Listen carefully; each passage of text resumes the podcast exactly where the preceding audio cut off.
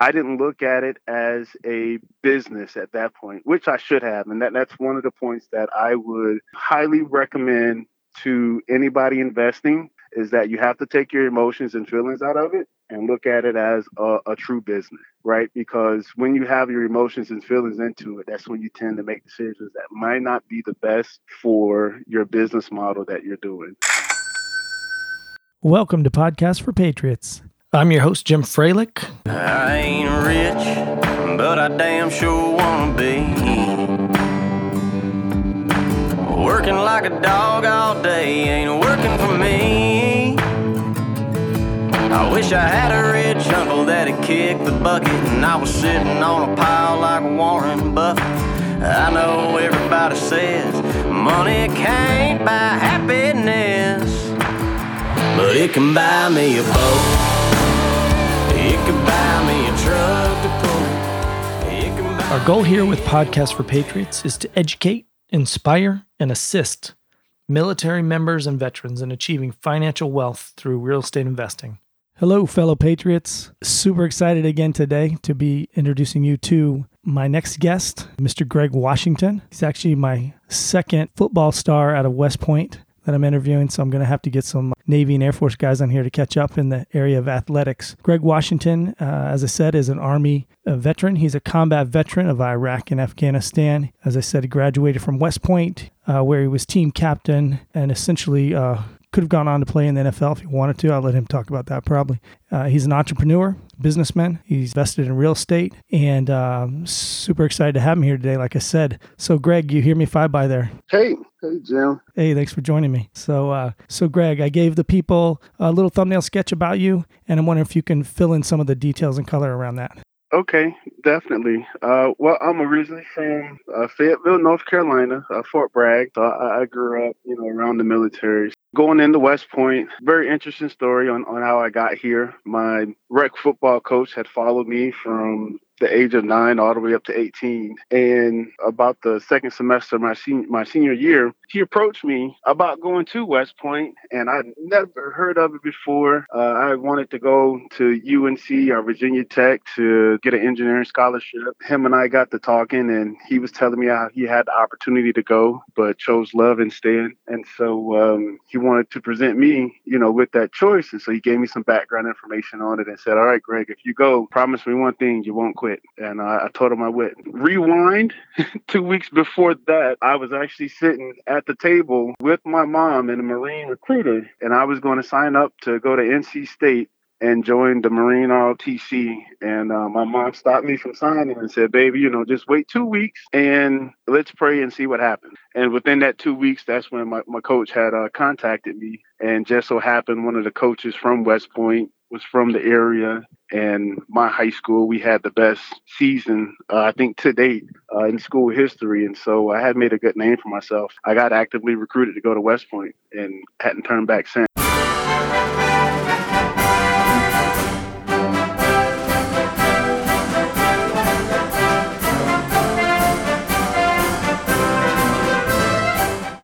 when I got to West Point, I was a freshman when 9/11 happened. So I, uh, my class is considered, you know, the, the true class of 9/11 because we were the the runts of the litter, and we had the option to leave. And I give my hats off to every one of my classmates because we all stood up and said, you know, uh, we we we all came here for a reason, and we we're going to see it through. And so uh, we graduated and knew that we were going to deploy and end up deploying to Afghanistan and Iraq. I mean, we, we took the fight to the enemy the best we could. I eventually got out in 2011, started working for Shell Oil and Gas, went got my uh, master's degree at Tulane University and started to open up a business called uh, TFP Tax and Financial Services with my son's stepfather. So uh, TFP stands for Two Fathers Providing. We came together because I wanted to show my son that you know you you had two grown men that were good role models and wanted to show you and the family and the community that you know two is better than one. That a blended family can work, right? And then also you know whatever you put your mind to, of course you can achieve. That's great, Greg. Thanks for sharing all of that. There's a lot in there we could go through. We're going to narrow it down going forward. And I really appreciate and, and have a, a lot of respect for that last part you said about uh, TFP and that business you have with your son's stepfather and I have a uh, similar relationship. We're not necessarily business partners day to day with my stepson's father, who who I've known for you know over 25 years, and we're uh, the best of friends. And I think that's uh, served him and all of us well over the years. So uh, it's good to run into somebody like-minded on that front. yeah, that's awesome, uh, and, and, I'm quite sure you can attest to you know the kind of relationship that you have on like a professional and just a grown level. I mean, like it, it makes the family run so much smoother when everybody can get on the same page, you know, and, and understand where you're coming from. I totally agree. Greg, there's a lot with your story, um, but I'm going to uh, drill down into the real estate aspect of it first because I think you told me you're, uh, aside from your businesses, you've passively invested in some real estate. What I want to do is, I want, actually, even before you get into passive real estate investing, I want you to take a nugget from your, what, how you think about real estate investing that could be a lesson learned and share with these listeners because a lot are first time investors or uh, people in the military of like a lesson learned get what i like to call an early warning signal. Early warning systems online. General quarters general quarters man your battle stations. This is not a drill. Repeat this is not a drill. Man uh, i can't cuss on here huh?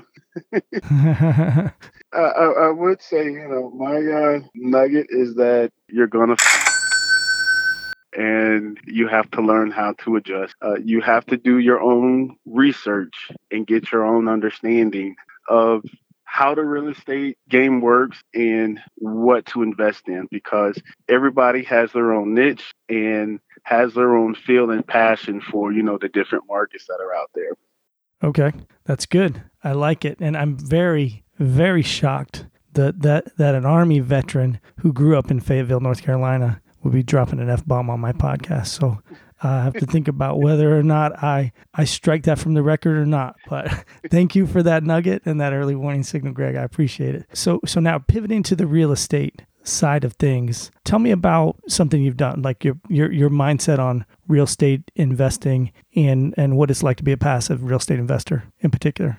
Okay, so when when I first started, I, I started trying to be I don't know if you would call it passive active, right? But the guidance that was given to me was that Greg, by the age of 26, you should be owning your first home. When I got out and got commissioned and was getting things set up, you know, that was one of the check the block things that I wanted to do. All right, I need to get my first home under my belt. With me being active and getting stationed overseas in Germany, trying to find the perfect house while being away was probably like the biggest challenge that I had.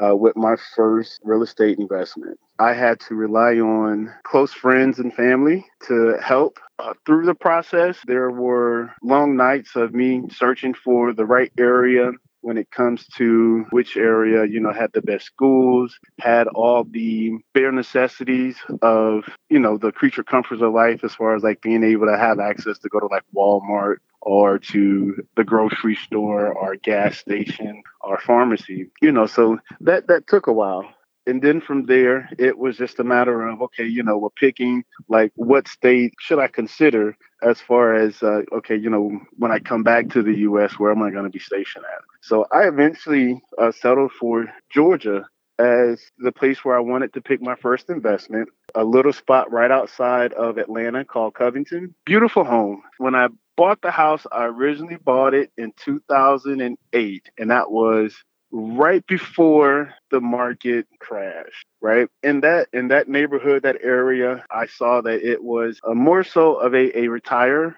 a retiree place uh, not necessarily for veterans but just you know like a, a, older community. The the demographics the average age was i think anywhere around like 46 to 49 and so i i like that aspect of it because it was like okay the average home was selling for 256 you know you had older neighborhood, so it's not going to be a lot of noise, and you know they're going to take care of you know the property and the value. It's ain't gonna do anything but go up. And what I essentially thought, you know, from my, my analysis and from what I heard from other people was that okay, you know, this was probably the worst the market was gonna get. And so I essentially bought the house when I when I bought it, I bought it at 216 and I thought I was getting a really great deal.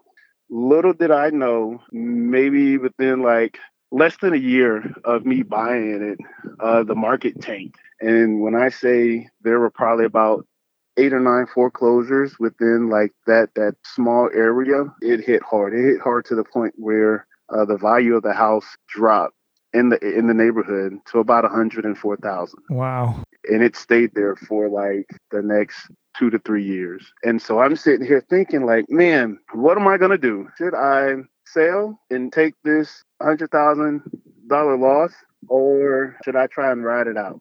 So I, I, chose to ride it out. I said, all right, well, I'll get into into renting out the property. I will essentially be my own property manager and a set of criteria where I would rent to older people, you know, that fit the neighborhood's profile and, you know, would essentially have a steady income. In doing that, I was at least able to maintain covering the mortgage. So I broke even every month, which for me it was better than you know taking that hundred thousand dollar loss, right? So yeah, yeah, um, awesome.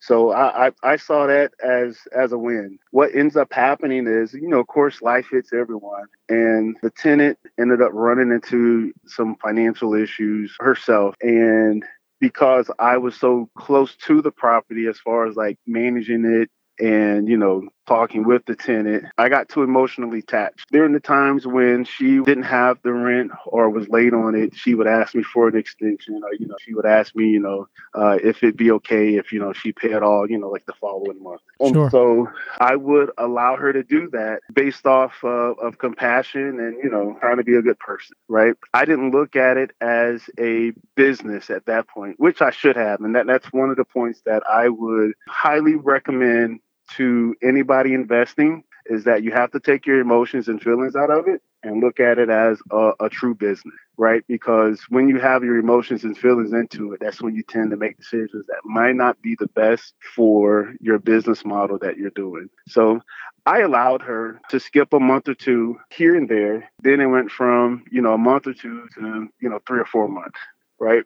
Gotcha. And so it got, it got to the point where it got bad. And, and so, you know, we, we had to get involved and start the whole eviction process to get her out. Now, my lesson learned hire property manager. That 10 to 15% that you pay them on a monthly basis, you know, of the rent is completely worth it because they will be on the scene for you. That means you're you're not, you know, tied to a location. You're not having to get late night calls or, you know, when something goes out, you got that buffer in between and someone that I professionally handle it for you. And also when the rent is due, they're going to go collect because to them it's it's their full-time job and they are going to they're going to do their job accordingly I, I, definitely recommend, you know, hiring a property manager. Eventually, what I did is allowed another tenant to come in, uh, kind of did a lease to own. And really, I just wanted it to be a wash. As long as they're paying the rent on time, you know, it, it's a it's a it's a rent to own contract that that I have in place currently,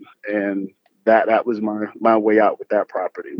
Well, let me pause you there, Greg, because that was an amazing a few minutes you just gave a clinic. I, it, totally unexpected for me, right? You tell me like, ah, you know, I invest a little bit. I'm a passive investor with real estate. You got all your other business ventures, and then you essentially lay out like a whole clinic for the listeners on an active investment. From my viewpoint, this is uh, very active. Even when you have a property manager taking care of it for you, it's a little more passive for you. But unless that was a turnkey, and even then it's not 100% because like when something happens that property falls back to you you know in technical terms of course that's an active investment. So you had a gamut of things here. You had more lessons learned which I appreciate and is very interesting. The whole progression of things, of you picking it out, what you had to go through there, finding it, the value that it was at. I mean, I know that area. Uh, nobody could have had worse timing in this business. Hopefully, that the market for housing, especially, will never hopefully crash that low again but you're in a single family rental. Like I said, I know Covington, Georgia a little bit. I, I went to Georgia Tech, so I know the Atlanta area. And then the the human side of it, right? Nobody wants to be the hard ass, cold, you know, business person when you're dealing with a human on the other side. And there's an extent there where once you start down a slippery slope, especially when this is this is a big deal to you, right? It's not like you've got a hundred of these. You've got this one thing you started with. People sometimes don't get that unless they've been on the flip side of that, right? I really appreciate you sharing that sort of end to end. And now you've got a rent to own situation set up. So you, to me, you've got tons of experience all wrapped up into that one thing. Uh, so thanks for sharing that. No, no problem. The uh, next thing, so now in addition to this, you've got some other passive investments, right? So the so how so how I've connected with you is Jerome Myers introduced us, and Jerome, of course, has his own podcast. He's a he's been a home flipper. He's a business owner. Uh, he's doing a big multi-unit deal uh, in North Carolina there. So, uh, have you invested in some of his deals? Yes, I have. The it's interesting how I got into this part of, of real estate. So, doing finances for individuals and small businesses, understanding that aspect, the investment aspect of it, and uh, building out financial models, that had led me into a cannabis venture where I was approached about getting into and helping grow cannabis in states that are legal. So I, I got into growing cannabis in 2012 and built a full scale model on cannabis. And what I saw was that real estate, especially when it comes to having land in, in, in, good climate areas to be able to grow cannabis were monster deals on the property owner side. And then from, you know, a cannabis standpoint, I mean, to essentially have, you know, a, a raw product or a raw commodity, you know, was huge. You you'll be able to control the index pricing of the market, sort of say, right? Uh, with the price and demand.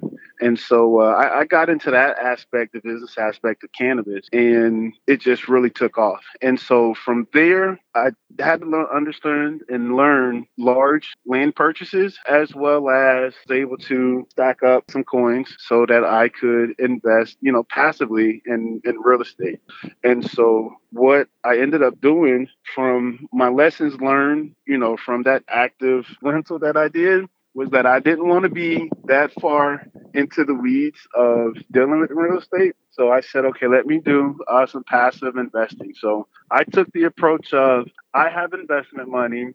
Uh, here is an operator who will take my funds, invest it accordingly, flip the property, and then manage it and deliver the cash flows needed from whatever desired contract that you know that we in terms that we set up to me that was that was a lot less of a headache. Even though the return is probably going to be lower but it's still going to be a greater return than letting your money sit in a bank account. Okay. Let me drill down here a little bit. So i want to i want to approach this subject a little carefully. So first i'm going to bracket my whole history related to growing up in south florida. I'll, I'll just say the drug industry, right? Because my first experience was with cannabis was as a young teenager protecting plants for a drug dealing brother-in-law, right? And a whole host of things, eh, mostly with negative connotations that I have about the drug industry in general and whatnot. Now, I know we're in a different age and there's a lot of things uh, going on specifically related to marijuana. And we all know that compared to alcohol and other things. But so I'm going to bracket all my own personal stuff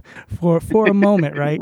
And try to dig into this thing because people listening here that don't know you, they might not know uh, your history that you come to the equation with, right? Because there's some things related to PTSD there's some poignant things that you've personally gone through with people you were close to at West Point. I'm not asking you to necessarily, you don't have to dig into all this, but if you want to lay a few few things out that brings you to this equation and sort of your view on the cannabis industry, I, w- I would appreciate that. And then what I'm really want to get to as well here is digging down to if you can just give us a snippet of of what a uh, what a deal looks like in this area in terms of owning the land, renting out the land. You know, like I said, because back in the early '80s and uh, back in those days, I knew it was a thousand dollars per small plant, and that my job was to make sure I didn't a get shot or b nobody got caught, and that was just being used. so, uh, so give me the modern perspective on it, please. Over. Yeah, yeah. Okay. Well, first, let me say this, right? Just, just to clarify, I am a big proponent of medical cannabis, right, in the industry. So, I had you ask me, you know, my dealings before 2012, I could count on three fingers how many times I've had interactions with with cannabis. So, I'm not necessarily a big proponent on recreational cannabis. I'm cool with it, but you know that that's not my focus. You know, to, to each his own. For me, Gotcha. I like the holistic, the healing effects of what cannabis can do for for for the body as a whole on a natural way versus having to take opioids or a whole bunch of pills and having this zombie feeling. So being a combat vet and having been deployed and, and gotten hurt, I know that there are a lot of veterans out there who just on a daily basis do all they can to manage the pain, both mental and physical. And so I feel like, you know, there of course is, is more research that needs to be done.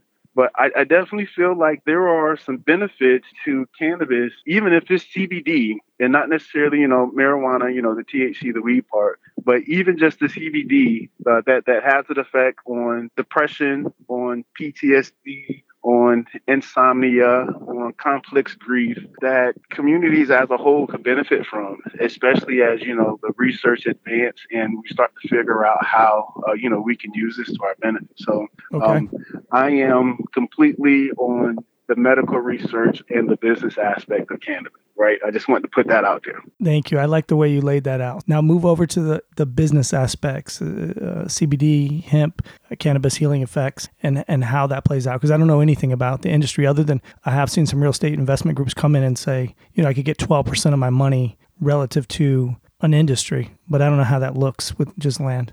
Okay, so I'll give, you know, just some rough numbers on, you know, how it's doing and what it would look like. Uh, I would say right now, the company that I'm working for, Kukua Corp, it doesn't give you that euphoric high feeling that weed gives you, but it does help with chronic pain and inflammation in the body. So we, we have five brands, 24 products, and they're all uh, hemp-based uh, CBD extracts. So they're, they're perfectly 100% legal. And we have everything from women's health and beauty to supplements to help with muscle recovery, to sleep aids, to supplements that help in the bedroom, as well as, which is one of my favorites, we have a, we have a kind spice product where it's CBD infused uh, flowers, spices, sugars, anything seasonings that you know you you name it. Okay. And so we provide a plethora of products that any individual could use in the sense to help with their personal regimen of care, right? Both inside and out. Okay. Can you give me the name of that company again? Because I didn't. Can I? Can you spell that out for me? Yeah, Kukua Corp. So um, K U K U A C O R P. And you can look that up online, kukuacorp.com. Excellent. Okay. That's interesting. Yeah. I should have Yeah, done that so- before we talked, but but go ahead. Tell me tell me more about it. So with that company, uh, we we are a seed to sell virtually integrated business. We own land that you'll be able to farm, grow your own, help the nutrients that you would use to farm with, and grow the plant, and then the extraction process for creating the the CBD products, right? And then turning those products into end products to sell in a different market. And so we we uh, we're vertically integrated into the space. And what you're looking at from a real estate standpoint is because land is such a valuable resource in the cannabis world. Don't quote me on this, but there was a saying where you know one acre of hemp can do more than what I think it was like five acres of cotton could do because the biomass from the hemp, the actual CBD extracts that you get from the plant, uh, all of those things can be used. I mean, literally from uh, the base of the root to the tip of the plant, you can use all of that in so many different industries. It's a business in itself, right? And so owning the land is the most important thing. And what I've seen in the industry is where these property owners will uh, lease out their land to to these cannabis companies to grow or, or you know to cultivate and essentially that's their way of investing into cannabis but without being directly tied to it right Okay. and so the returns that they get for leasing out the land uh, are are astronomical Okay. Got you. And this is probably mo- mostly in what warm weather state, California, Florida. Yeah, yeah, Okay. yeah. Warm, warm weather states, uh, California, some parts of you know Colorado, uh, but definitely all the the lower states that are legal. Okay. Is the THC actual marijuana side of this not part of Kukua Corp? Or is that a, yeah. yeah, Kukua. Just call it Kukua. Kukua. uh, it currently it is not part of our business model just because from a US standpoint we don't want to we're, we're, we're all about the, the healthier side of healing the body. And so once the laws progress on a federal level with the THC side of the house with marijuana then you know we'll start to further develop those relationships and create a product line you know a, along that path. But our primary focus right now is on the CBD market because it is so wide open and the trajectory of you know how the market is going to go. I mean is exponential. I really like how you laid that out for me. Uh, some of the discussion around this type of stuff can get controversial. Qu- quite the entrepreneur. See i usually like to ask my guests if they're opportunity based investors niche asset based asset class or or what. I, it sounds to me like opportunity investment is the way you look at things right yeah, opportunity investment is the way I, I, look at it. We we currently offer not just products and white labeling, but we also offer consulting services where for any investor that actually wants to get into cannabis, uh, we offer consulting services to help actually uh, set up a turnkey facility and take you through the whole growing process, you know, the first year. So we offer services like that. We also help with deal structures as far as, you know, coming in and being a third party to help construct a business model that that works between, you know, two entities trying to to do business in the cannabis space. Okay. Yeah, that's fascinating. So is this do you anticipate this would overtake your other business or complement it or how what's the what's your personal growth strategy, I guess? To a degree it complements you know because my, my, my background is in finance. Uh, that's where I, I, play a big part with the company. And i also grow. Uh, for me being able to grow the plant and put it in a nurturing environment so that you can get the most out of that plant that's actually you know part of my my healing process, you know, with dealing with PTSD, to have a green thumb and to keep myself active, I love getting out in the farm and, and helping grow. Okay, that's great. So you have property in North Carolina where you do that, or where where is your where are you growing? So we are currently no, not, not in your basement. we're, we're currently growing out in California. We have seven acres out in California. We have a seven thousand square foot area in Ohio that we're consulting for. We have another thirty-two acres here in California that we're getting ready to go into lease into a lease agreement with. Okay. Uh, we are looking internationally, in South America, and then in the European markets for land as well. Well, you got, geez, you don't even have to go to Europe yet. You only got like 40, 50 acres here. You got, there's, there's a lot of space in America we got to find for you to keep that up. so you, so you uh, split time, you travel out to California from North Carolina a lot, is, or you? you yeah, phys- yeah. Okay. You're physically in North Carolina today, right? Yeah, I'm physically in North Carolina today. I think we ran the gamut. Before before I pivot to a few more personal questions, Greg, uh, anything else related to real estate or land advertised relative to your business? Yeah, you know the the last piece of advice that I would give because when I first got into it, I was looking at newer model uh, homes or at least like newly constructed homes. I was along the, the mindset of most people will want to buy or rent into something new, right? But having a newer home, of course, meant having a longer mortgage, right, payment mm-hmm. versus finding a home that you know is, is fifty to seventy thousand dollars, uh, renting it up and then I'm um, fixing it up and then renting it out. At the end of you know a person paying off that lease, everything at that point is now is now pure profit versus uh, having a mortgage that you know is like two hundred thousand dollars and having to wait 16 to 17 years for that thing to be paid off before you actually make a pure profit from it. Okay, great tip you added there at the end. Thanks, Greg. So now I was just going to ask you, I had to talk football a little bit because, like I said, one of my earlier podcasts, Joe Albano, MVP of the 1970 team. So I wanted to tap into anything you're willing to share about uh, your experience at West Point as a star there and a team captain. Over. Oh yeah, I love playing football. Football teaches you so many aspects of life that like the transition it's just endless from the grit that you need to to win and endurance on the field and the toughness to the leadership values that you know instill in yourself to uh, to, to get up and keep going i've learned a lot my greatest memory, I got two, right? My first one, Army Navy game, my senior year. Of course, you know, the Army Navy is the last game for seniors that they'll ever play football, you know, in their lives. And from there, they go off and they become uh, officers in the military and, and, go off and serve our country. So it's a, it's a lot of honor in that game because that game is one of the, the true games where you have soldiers on the field that will literally give it all for their country. Absolutely. And, and, and know it. And so, you know, that, that that's one of my most honorable games I've ever played in my entire life. And so I, I, will say my, my senior year, outside linebacker, between my junior and senior year, I had led the nation in tacklings and I got a chance. I, you know, I was getting looked at, you know, for for the NFL. Considering what was happening in in the world, I looked at it as a win-win situation. Whether I played football or if I went and serve, you know, my country, because essentially that's what I signed up to do when I went to West. So here we are. season is taking place. Navy has a stellar fullback. Fullback for the whole year has not been dropped for a loss, has positive gains. He actually went on and played in the NFL. I believe he got a ring. He, yeah, he did with the uh, with the, the, New England Patriots. His name is Kyle Eckel. Um, and, and, to this day, I am the only person to drop him for a loss senior year. Nice. So that is that must have been a big one.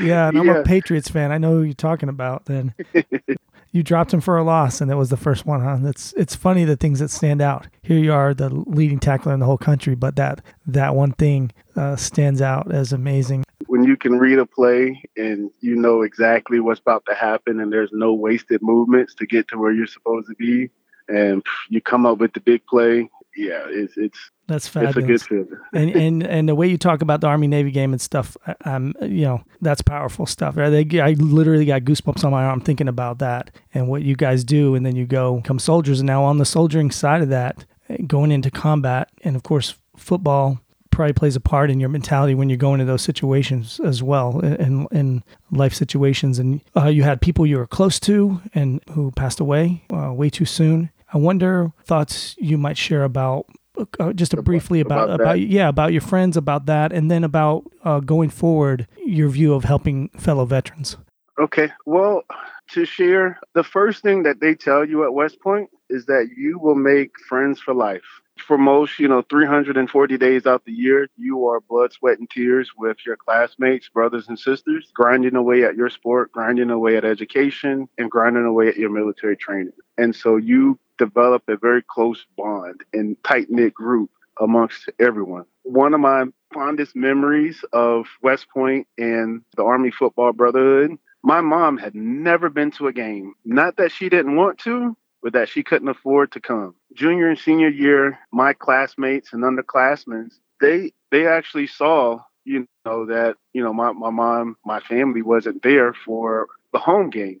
And so my senior year, the last home game of the senior year, my teammates put together, and you know, of course, you know, their their, their families put together, contacted my mom, and flew her up for my last senior home game, and surprised the heck out of me with her showing up on on the field. That's amazing. That's awesome. And so, you know, for for them to be that cognitive and you know, and and that thoughtful about that aspect of of us being there and knowing that you know we're sacrificing our time energy and bodies you know for for the sport and essentially for you know for our country man that that was an amazing feeling to know that i had brothers that were were looking out for me that way and it didn't stop even when i was forward deployed in afghanistan and iraq i knew when I was going out that my guys had my back and I had theirs 100%. And so um, it's an amazing feeling. I mean, I wouldn't I wouldn't trade it for the world. Unfortunately, war comes at an expense, right? You win some and you lose some. The quest is to keep pressing on. I lost two of my close friends while I was during that time frame. Emily uh, Perez and Scott Pace, they were my two best friends outside of me playing football. And I used to remember, you know, us coming in from practice and everybody being tired and beat up. And we would just sit and talk and, and encourage each other to, to keep going and keep pressing forward. And so uh, when I learned of, of their passing, that really hit hard. to the point where you know like it, it, it rips you apart on the inside mentally you know and spiritually and emotionally but the one thing that i can say is that the thing that sticks out to me that that, that i'm reminded of and, and i heard it and i haven't let it go right um, it's an old saying and they say if you let a person's memory die they die twice and so i feel like it's my duty, it's my, my obligation to tell their stories because these are two remarkable human beings that I want their legacy and their story to live on. And so everywhere I go, I try to share in on their their experience and their life, and I try to uh, show it in in the things that I do and how I give back to to my family and my community. Okay, Greg, thank you for sharing that very personal story and um, given me and also our listeners, once this is aired, some more things to think about, you know, coupled with all this, your own amazing story and sharing the feeling of brotherhood that uh, is hard to come by. It's earned, it, like you said, blood, sweat, and tears day after day. And uh, a few people share those bonds, and, and you and you you had it at West Point, and you had it in combat, and then particularly the memories of Emily Perez and Scott Pace and uh, I just encourage our listeners when you're done with this podcast, go look up Emily and Scott and take a few moments and think about uh, them and their service and their sacrifice in honor of Greg's willingness to uh, continue talking about their legacy so their memories aren't forgotten. I'm sure their families appreciate that and uh, your brothers and sisters appreciate that. So thank you, Greg, for uh, sharing that with us. And I know you want to, within your business, uh, do other things for veterans. So I'm going to encourage people to uh, look up your company name. And uh, you and I personally will keep continuing the conversation about uh, ways we can help veteran groups because um, there are those memories of those who passed that we have to keep going in terms of their legacy. And so they're not forgotten. And then there's those who've come back who we also can never forget, right? I'll share that passion with you in wanting to to help in any way we can. I appreciate that. So thanks a lot, Greg. I, like I said, fabulous interview today. I really appreciate you taking the time out, and we'll continue talking. All right, Jim. Thank you for your service, as always. All right, I appreciate you. All right, out here. All right, out. I'm proud to be your host. I'm privileged to have served, and I'm grateful for all your sacrifices. Until next time. Cause the flag still stands for freedom, and they can't take that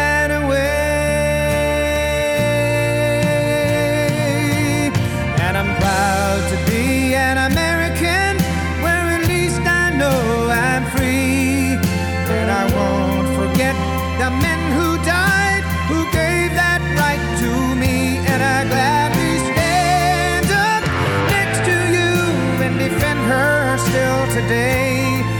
Cause there ain't no doubt I love this land.